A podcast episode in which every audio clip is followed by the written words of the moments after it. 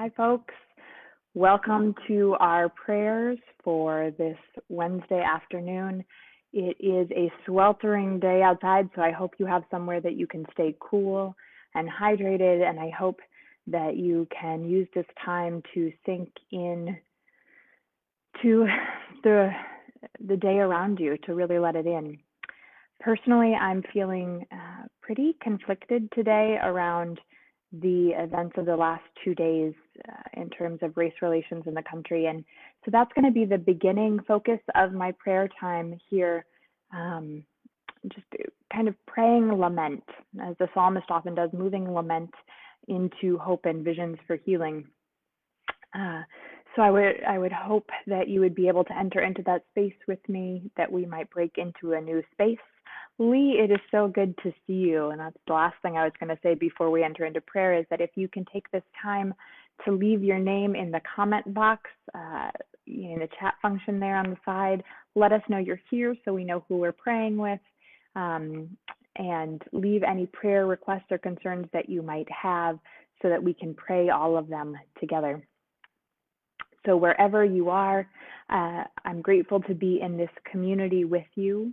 It's one of the touchstones of my day. In the last few months, it's really become that. So I'm grateful to you for that, um, wherever you are and whenever you are praying with us. So, friends, let's do that. Let us hold the world and each other right now in prayer. God, the psalmist says you hold all our tears in a bottle, you collect them. But what if there are no more tears left? What if it is just numbness and confusion and some rage and even impatience? It's a hot day, so maybe that's affecting how I'm feeling, God, but it's also just too much sometimes. How do you collect the too much to hold that, God? How do you collect the too muchness of all of this and hold it with us? I cannot get from my thoughts Ahmaud Arbery, George Floyd, Christian Cooper, Breonna Taylor, all just in the past few weeks, not in some history book that I read about in high school with horror, but right now, as I am alive and living and breathing, these names cry out, these lives cry out. I can't stop thinking about their mothers and their fathers and their loved ones, God. So I am raising them to you in prayer. We are raising them to you in prayer this day. How do you go on? How do those poor parents and sisters and brothers and friends go on living in a system that was designed to persecute, even lynch the babies that they held in their arms? How do I go on, God? How do we go on knowing that we live in a system that looks at those beautiful faces and sees only their color as if their color were not something beautiful that you yourself designed? Each last freckle on their face how do we go on knowing we live in a system that looks at those beautiful faces and fears, that looks at those beautiful faces and finds ways to destroy? People say that the system is broken, but God, I'm afraid the system is working. We're afraid the system is working just as well now as it did in the times of Jim Crow or slavery. We are incarcerating Black and Brown bodies even when we do not resist, we sit on them until they can't breathe. We track them down when they jog. God, how do you hold that in a bottle? How did you handle it when they stretched him on the cross? How did you go forward, taking that shearing pain and making something new because that's what we need right now, God. Not this idea that something is broken, but the realization that the system is working as it ever has. We see it all around us in the pain, even in the virus. The virus might not discriminate, God, but our systems do. Our systems do, and the bodies that do not look like mine are suffering.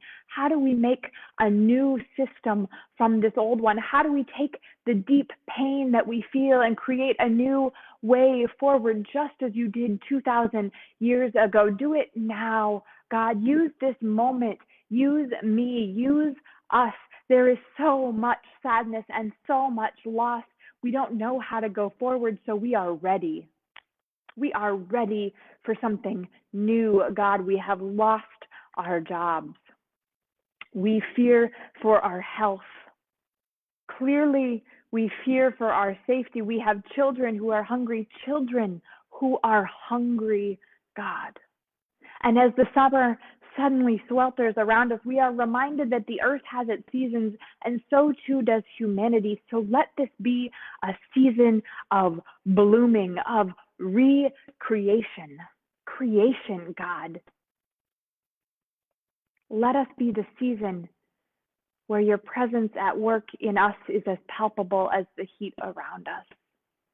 Where we know you are at work in us, crying with us, taking this dark confusion and entering in. The scriptures tell us that it was within this week, the anniversary of when Jesus went to heaven, returned to you bodily and spirit. And the angels told the disciples, Why do you look toward heaven?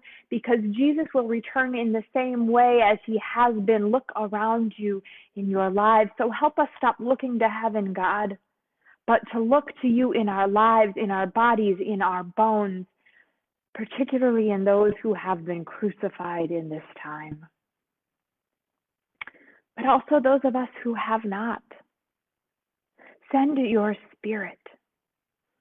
Pour it out that we might dream something new, that we might create a movement just as the early church did, because this is the time for it, God. If there has ever been a time, it is now. Help us use all that you have given us. Help us see what you see. Cry out when you cry out. Suffer when you suffer, and build what you would have us build. Help us breathe out with your spirit. Gather not our tears in our bottle, but our conviction, our desire to do your will. Help us discern how to do that now. How can we how can I, the one person and the many, build your kingdom, God, not in some future realm, but right now? And we pray all of this, all of it, in the name of the one who started a movement that has traveled right down, right now to where we are praying for those whose lives are deeply affected by this virus and by the suffering, praying those prayers that have been named right now, a friend whose marriage is in trouble. Because of this division in our political climate, prayers for Frida, who is uh, a constant companion, who has helped us on this way and who is failing, having failing kidneys. We pray for those in our congregation who have lost their jobs. We pray for those who are in food lines. We pray for those who have no shelter from this heat. God, we pray, we pray, we pray turning our lives over to you, asking that you might work in us, breathe in us, and fill us with gratitude for those lives that have touched us in this time. Who have taught us what it is to know your presence.